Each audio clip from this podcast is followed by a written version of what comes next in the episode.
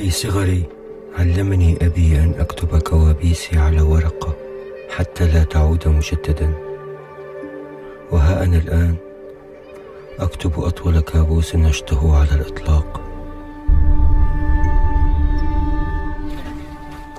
For a status, I am Malihera Zozan. In twenty thirteen, the award-winning Syrian filmmaker Talal Derki returned to his homeland to explore what had happened to his country through the lens of an Islamist family's experience. Abu Osama, a father of eight kids and a member of al-Nusra, the Syrian arm of Al Qaeda, and his relationship with his sons, who he hopes one day would follow his path to become jihadi fighters, are the subject of this film. Derki attempts to understand what makes people turn radical and what drives them to live under the unforgiving rules of a so-called Islamic State. I left Syria at the end of two thousand twelve. In order to edit my previous film, Return to Homs. So I went first to Cairo in Egypt. Then after that, uh, we do the selecting. That period, uh, the producer, Orwan Arabia, was uh, captured, get arrested by the government. And before of him, like the cameraman, a week before, get arrested. Not the cameraman, one of the main character. In Homs? In Homs, yeah. Well, I was in Egypt one week before the producer. And I start selecting uh, the footage there, spent like three months. Then uh, I went back to Lebanon. And from, from Lebanon, I spent like few months. But from Lebanon, I, I crossed the border again to Syria, illegally. I went to Homs and I filmed the last block. And then uh, with the whole footage and the selecting material, we went to Berlin, first of June, to start the editing, two thousand thirteen. So the first time that you left Damascus, you went to Egypt? The Syrian uprising started in March two thousand eleven. And you left? I left after one and a half year. I was working all mm. this period from inside, like in the center of Damascus, secretly. We're living in the center of the Damascus, uh, my home in the center, my flat.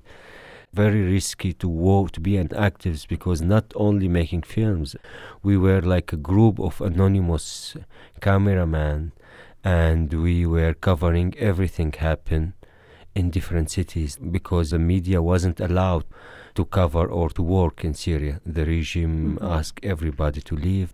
And he didn't give permissions to any channel or any media to, to shoot or to tell what's going. So we was doing this secretly, filming with a high resolution. I trained a lot of cameramans there.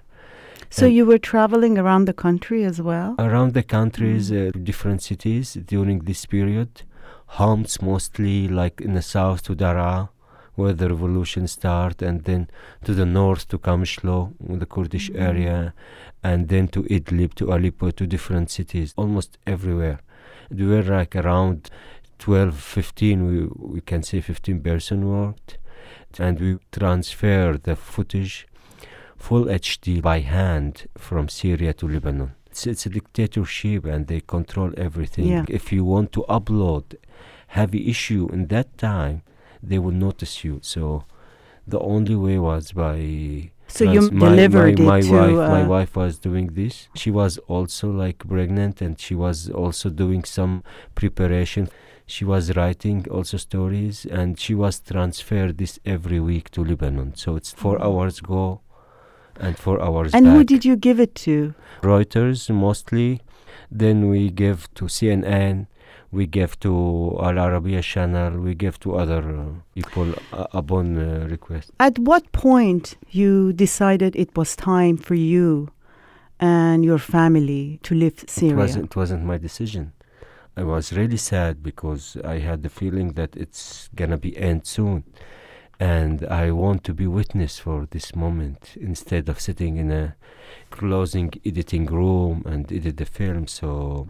So I was crying very hard, like I don't want to leave. That was August, and I was telling the producer, I don't want to leave, I want to continue, I want to be here. The beautiful moments still not coming. And then we said, no, we have to deliver the film, we have to go. And that's how it happened.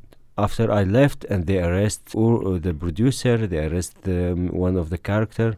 It started to be really very risky for me to go, and they start to terminate, like to kill all of those who arrested, mm. not just to catch them for a while, then they release them. No, they become very brutal, and they're very, very savage with the with the people. Because tens of thousands of people were arrested, and uh, many have disappeared. Nobody know where they are. We know that they get killed under torture. So, but uh, but how and where is the body? So this is uh, this is. It was a moment when when things become very chaotic, and I thought staying in the center of the regime, mm. because the Damascus was in his hand, staying in this region, it's a suicide. Because we will, you will be an easy target. They can easily learn about you, or just if they have a doubt, a little doubt, they can uh, investigating you, arresting you with no, and it can be take very long. But you risked your life on specifically two occasions, and you went back home to try to document, mm. to try to find out what happened to your country, mm. to understand both the physical destruction and also. Why has it been taken over by these extremists? I mean, they, I had uh, many questions in my head when I went back, because also in in, in my previous film, Return to Homs, it was more historical, telling what is going about the city. It didn't go deeply in the roots of violence and and what's happened.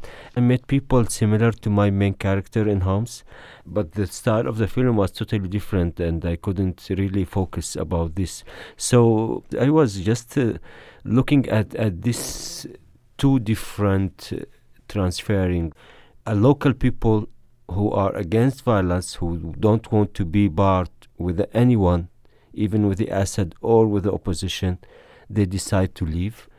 And all those foreigner fighters and all of those jihadists, they came. So mm. it was like, it was these two directions that the local people, they leave their homelands, they don't know when they are back, and the criminals, they are coming. I feel a little bit guilty, and I know that I still have access there. I need to know how it's happened to be a radicalism. What is the roots? How a person become become a jihadist? And the so brutal. Brutal, and also about brainwashing. So let's talk about your film. For more than two years, you lived with the family of Al Suri. Abu Osama Al Suri. Yeah, Abu Osama this is how they named. He's an al-Nusra fighter in a small village in the Idlib province. Actually, Al Qaeda mostly, let's say. He worked with al-Nusra for a few years, uh-huh. then he moved to other radical groups, similar, more fanatic than But al-Nusra. He doesn't make that distinction. These groups have splintered and have they rebranded themselves, but he identifies himself as an al-Nusra in the film. Yeah, yeah, yeah. yeah.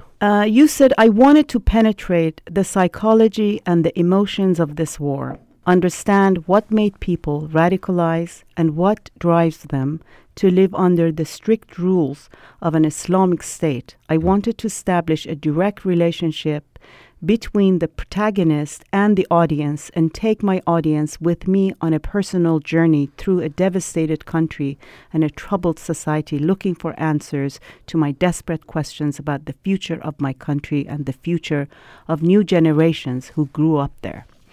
So you go there, you live with Abu Osama's family, family yeah. uh, for two years. So tell us how that journey began. What did you need to do to prepare, mm-hmm. uh, to go to the Idlib province, to mm-hmm. that place? How did you pick that place? How did you pick him and that this family? Is, this is the area where all was unit there, like the gathering in that region, like Aleppo, Idlib, uh, Hamas, so... Even like where ISIS start, it's a start from there. Start the research in twenty thirteen, oh. and we found the family in uh, April twenty fourteen. So in the beginning, I I found the person. I start film with him in uh, in February. And how did you find him? Not this, uh, oh. this uh, other other leader in other uh, radical group, and and I present myself as a moderate Muslim. Didn't ask you what you when were I, doing there with a camera? No, they know me because I was well known because of my previous film, because of my work, because of teaching people how to use camera and all of this. So so they they know me. I have many people, many access there. So I was fine. Like I, it was very easy to find my way there. But the main character, the first character I was filmed with him, he get killed later by ISIS. But when I start after like one week filming with him, he asked to stop the shooting. Not directly, but he just disappeared, give me an appointment and not coming. And because he want me to pray, he want me to do exactly like them. He didn't like the word moderate Muslim. He said there is no moderate Muslim. There is Islam as like Muhammad period, Muhammad uh, time, or there is no Islam. This, all of this thing that happened in all the Arab countries, this is not Islam. Abu Osama did not even... Um, and this is why I decide, mm. really, I, I understand, I recognize that there's no dialogue. Yeah. So you have to be exactly like them, so they will accept you, and uh, this is how you can save your head. At some point during the film, Abu Osama does not even consider ISIS as credible Muslims. He considers them as disobedient. He mm, calls disobedient. himself mm. the al-Nusra as mm. the obedient, yeah, uh, obedient son. sons of the Prophet. The opening shot of your film mm. um, shows kids t- yeah. playing soccer. It's a dreamy moment. The sun is setting. Mm. It's quiet. You mm. see the destruction, but it's still you don't see the whole landscape. Mm. And the film ends with some of the kids yeah, loaded so. up in a pickup truck mm. going to the battlefield. Yeah. Was that a conscious decision on your part to start and then end the film like that? And what did you want to say? Kids play such a central role in this film. I was telling a story about capturing your nightmares. A story of my father when he used to ask me to write my nightmares on a piece of paper. So you move it from unconscious to conscious. It's also a time when I had hunted by many bad dreams and ugly dreams, and they start to appear like the radical uh, jihadist people I know. They start to appear in my dreams. I didn't have a direct clash with them before because we really, like in Damascus, we live in an area where we had a life like open. We can do mostly things you can do as a freedom part, not in political side. You just refresh your dreams and try to to get rid of the nightmares out of it and look at those kids as they are really, look at them. They are really normal kids. They are playing their footballs. They are hugging each other. They are full of energy, full of life. They can be different. You look at them and they are really normal, innocent kids. Slowly, slowly the image and the life and the training and the pressure over them uh, take them to the dark side. But not fully. Not, mm. They still have those childlike moments. Yeah, yeah. Until the until the end, like they until are still playing with it. This is actually like also dealing with the guns and weapons. It's kind of games for them. I don't give reason, but for us when we were kids, we was running for like any cousins who have a gun who want mm. to hunt, and we want to f- go for hunting with him, and they take it as a game. Your film, it's considered a war documentary. But you do not show dead bodies. No. You do do not have battlefield scenes. No. What you show is how war not only has physically destroyed Syria, but it has normalized violence in such a way that it has become part of casual conversation between Abu Osama and mm-hmm. his sons yeah. and his other yeah, the extremists. The war as a legacy. Children. It's, and behind the scene, what's happening in the closing room, psychologically, and the trauma, how the war affected lives of people so and the education. That, because you show scenes of children beheading birds to imitate their father, Osama. He's the the biggest hero. My purpose was to show the real face of the man authority, like the father who control his family and want his kids to be exactly a copy of what he dreamed them to be. We talk about generations. They are not only this family, by the way, it's all of those countries. They told you what to speak, they told you where to laugh, when you have to laugh, when not. His name, from the moment he born, he named him Osama because he's in love with Osama bin Laden and he wants him to be a junior Osama bin Laden. For a kid who born in two thousand three, all his memory connected to a war. And he have a radical father, all the society around him changed from moderate Sufi to a Salafist. Even if he had a chance to have a normal future, they, they kill it. Hmm. Those those people, they don't have choice. And we talk about this type, this this sort of jihadist. Since they're born, they only know war, so they are like blunt. What they ask them to do, they obey. They are obedient. They are the best killer. They don't have mercy, and they, by looking at those kids, by the, the looking about their future, you can understand that the upcoming years is also bad. Children, although they are innocent, and you look at them and how they are transferred to be a jihadist. This is very, it's very hard. So, what was it like witnessing those interactions, hearing those conversations?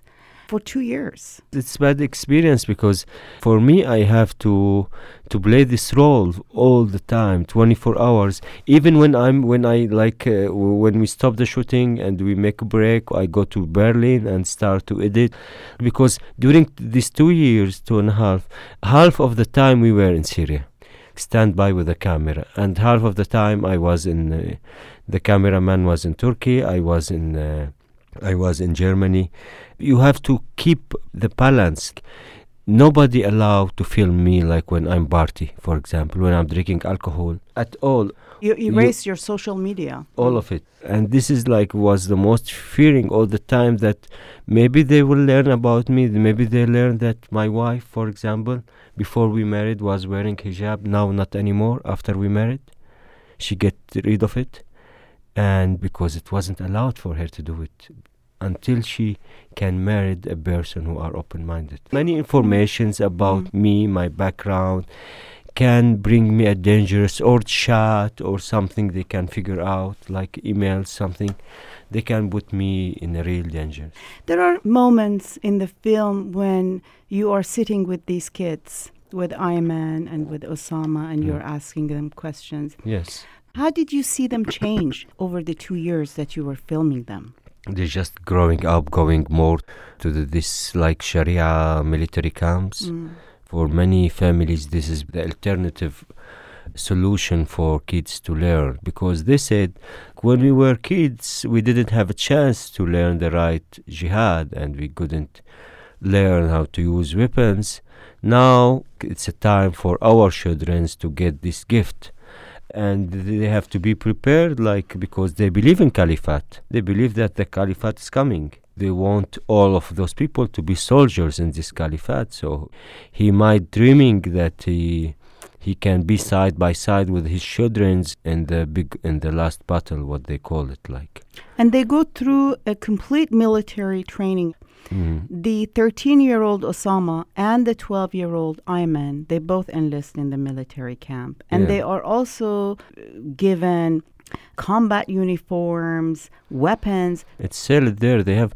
They where, where do they get them from? From the where same do they cities. Get? They sell it there, all this but uniform, this Afghanian-like uh, military uniform.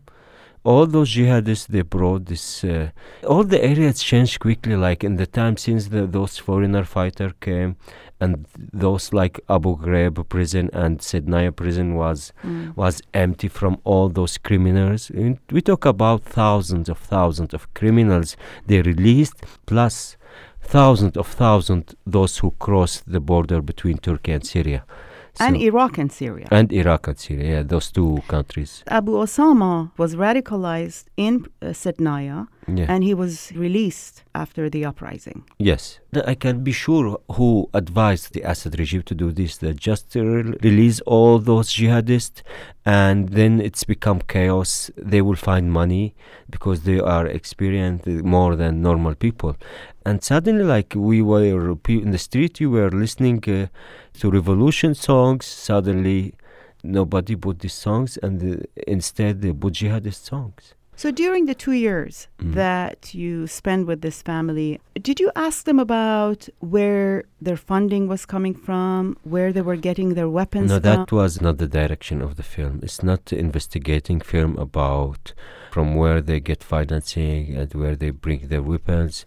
If you ask me now, they take all the most of the weapons that went to the opposition, like from uh, from Europe, from America. They stole it.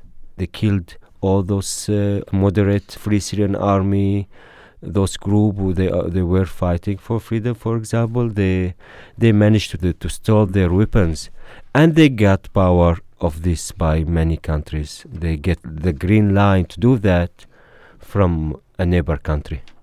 What officially, I'm sure one hundred percent about what's happened.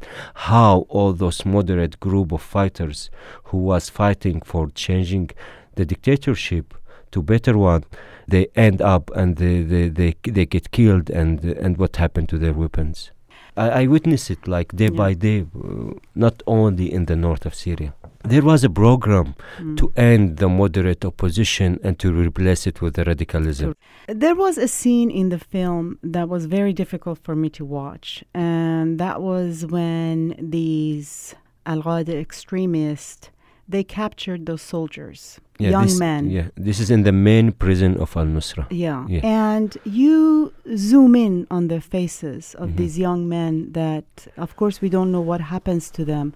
Can I know t- what's happened to can them. Can you talk about yeah. what you were thinking and what was it emotionally like for you to shoot this scene? Because these young kids, they were scared, they were shaking, they were crying. Yeah, I mean, uh, tell you something like... Uh, The prison scene, uh, those are soldiers mostly, or fighters belong to Assad, to the government army. And they are like young people, actually, mostly. And for me, I didn't know what's like. They asked me, we want you now to join us. They came to a place where I'm staying, and they asked me to bring the cameras with me, and I went there. Until I reach the place, I understand that, oh my God, I'm in the center, in the center prison of al-Nusra, where it's not allowed to anyone to film, and they brought me to film there. So they want to f- make uh, like uh, some videos for those people, and I released a copy for them, but I was, in the same time, mm. we had the big camera and I have the small camera, so I used the small camera to zoom to those prisoners, to look at their face and understand the war, really. Like, it can remind you of the Holocaust, of the, the genocide that happened during the Second World War and after. So it still exists, the, the, the, the brutal inside us, still eating others' lives of others' people. And it still happen, and they don't, they are there, hopeless. They don't have any... anything to do, except they try to please, to beg for the prisoner, for the guardians to release them. So you look at the Abu Osama there, the one who used to be a prisoner, all his tragedy about the time when he were in a prison, how, how they treat him yeah. in the Assad prison. Now he become a guardian in the prison, yeah, like he become a jailer, executioner, and he invests those people. You see, this this is war game, like to be your enemy. So what happened to those young men? They get killed a week after, mostly, except of three or four of them. They're released, and the other, they get killed. And this is the problem. I was filming them, and I was, as my shab, I was looking as a jihadist, uh, how I survived. Mm. And jihadist with a camera, and they was looking at me in a scary way. They thought that I am the one who can release them. And they tried to ask me, please, we are innocent, we don't have anything. And and I couldn't say any word to them. And if I made any s- simple mistake, I would be on the ground. I'm gonna get killed and nobody learn about me. This scene is to remember that they are people, innocent. They deserve to be alive. They are get killed in black rooms where no camera can film. But I just was lucky to show their face to the people, to tell that those people, they get killed by uh, al-Qaeda. When you were taken to that courtyard, yeah. did you have second thoughts whether you should film these young men? It wasn't in my schedule. This thing happened to you when do, when you do documentaries. You get a gift, like something happened mm-hmm. suddenly. and you have to be ready for this moment. And I was, this is the direction. I don't want to see violence. All the videos that ISIS release, you don't about killing when they kill their enemies, execute their enemies, they don't see the face of the victims. You don't feel him, and I want to do the opposite, like to go very deep in their eyes. If they ask me, they didn't ask me to film their execute, I will never do it. Mm. So I was there a moment before they get killed. So even if they ask me to do it, I would say, no, um, I cannot do it. Find other one, please. Because this image, if I do this image, like filming person who, innocent one or whatever he did, like getting killed under the hand of those criminals, this will remind in my memory, will never, I n- will never get be able to get rid of it. Because I read that that was a very, very difficult scene for you to shoot. That was the most difficult part. It's of the, the most difficult. I mean, it was. It came to me like a gift. You know, they mm. just brought me. I didn't ask for it. I just found myself there with a camera, with Abu Osama and other leaders there, and they, okay, do some shooting for those. And they was really proud about their victory that they captured all of those people, and they, they take more lands. And this is like the way I was, uh, I was really confused that uh, what to do here. I have to capture this moment in any way, if I want mm. to use it in my film or not, because this is a war crime happening right now mm. in front of my eyes. And those people, you look at them, they are really, I mean, I mean, I don't care about political. Some moment when, when it's come to this moment, I said, I don't care about who's behind, who fight whom. Look at look their eyes, they are miserable. I never see something like this since like this black and white image from the Second World and from the Holocaust. And you look at them, they are really like those Jewish who take them to the Holocaust, to, to burn them. What's the difference? In the midst of all the tragedies in Syria and what you have captured in your film, there are all these uh, rays of hope. For example, there is a difference between Osama and, and his brother Ayman. Yeah. Osama, as you said, he looks up to his father. He wants to become a fighter. His idol. His idol is his father. Yeah. But Ayman is a bit more disobedient. Mm-hmm. He's creative. He wants to read. Yeah. Um, he wants to go to school. Mm-hmm. And even Abu Osman says, I don't think he's going to be a good fighter. No. I think he just, he, yeah, he, he, he, he, he wants to go to school. He gave up on him. Yeah, because he spent most of the time with his mother. This part, I don't have it. Like, what's mm-hmm. the conversation between him and his mother? It wasn't allowed for me to film. We hear their voices when he Some gets moments, injured. Yeah. yeah, yeah, yeah. But you know, the voice of woman is not uh, allowed to be heard by yeah. strangers. This is the hope that even like two hundred meters away from the further uh, upcoming caliphate, there is a normal school who teach people the poem, mathematics, things about spaceship, for example, the song they are they were singing in the end. So how did these two worlds live next to each other? People need a normal life. They don't need this project. They don't need radicalism to control them. And they still do what they believe in. So they don't control the village. They, they just live in the village. They live in the village. They're still in a war time. So they are now just fighting. Mm. But when they win, they will start to focus about the other part. Mm.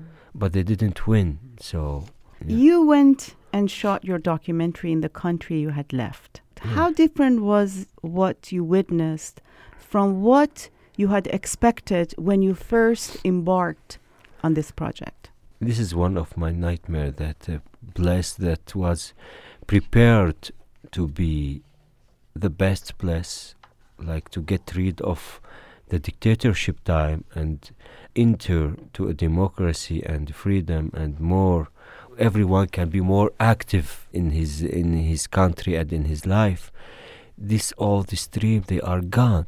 And instead of the the worth, so what is the worth? Its area are bombed all the time by Russia and Assad, and in the ground there is no place for being a normal person. Like there is a radicalism who are growing and growing, eating everything around it, and the generation prepared to continue this war. So what worth of this can happen? Everybody I know, he left, and some of them, they get arrested and get killed. And we become the nomad of the modern age. So so we split everywhere, and uh, we are a person who want to have a home, who have this warmness, and to have a future, and to, to have a freedom. But it's not anymore possible because all the bad people are there. All those three cantons of Syria, like Assad regime, the Kurdish fighters, and the opposition, and all of those three parts that they are f- still fighting, it's the worth. Any moment, anyone can arrest you without any permission, without telling anyone, and he can take you somewhere where you will disappear, that you, you can, mm. can get killed.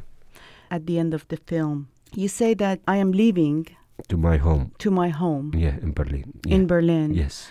And um, and you say, I'm paraphrasing, you don't recognize yes. the place yeah. that you called home. Mm-hmm. It's changed in a very bad way. So, so what is home? I mean, home, it's what you believe. It's your your behavior, your habit, your every every single act you do it from the morning until the end. It's a peace.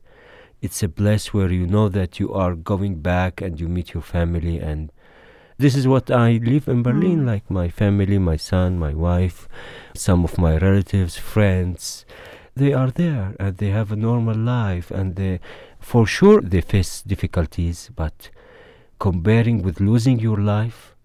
When you left Syria, when you were done with this project, was it for you a sense that you have lost Syria as a home? Forever. Permanently, forever? Forever. For me, forever. Mm. I mean, life is short.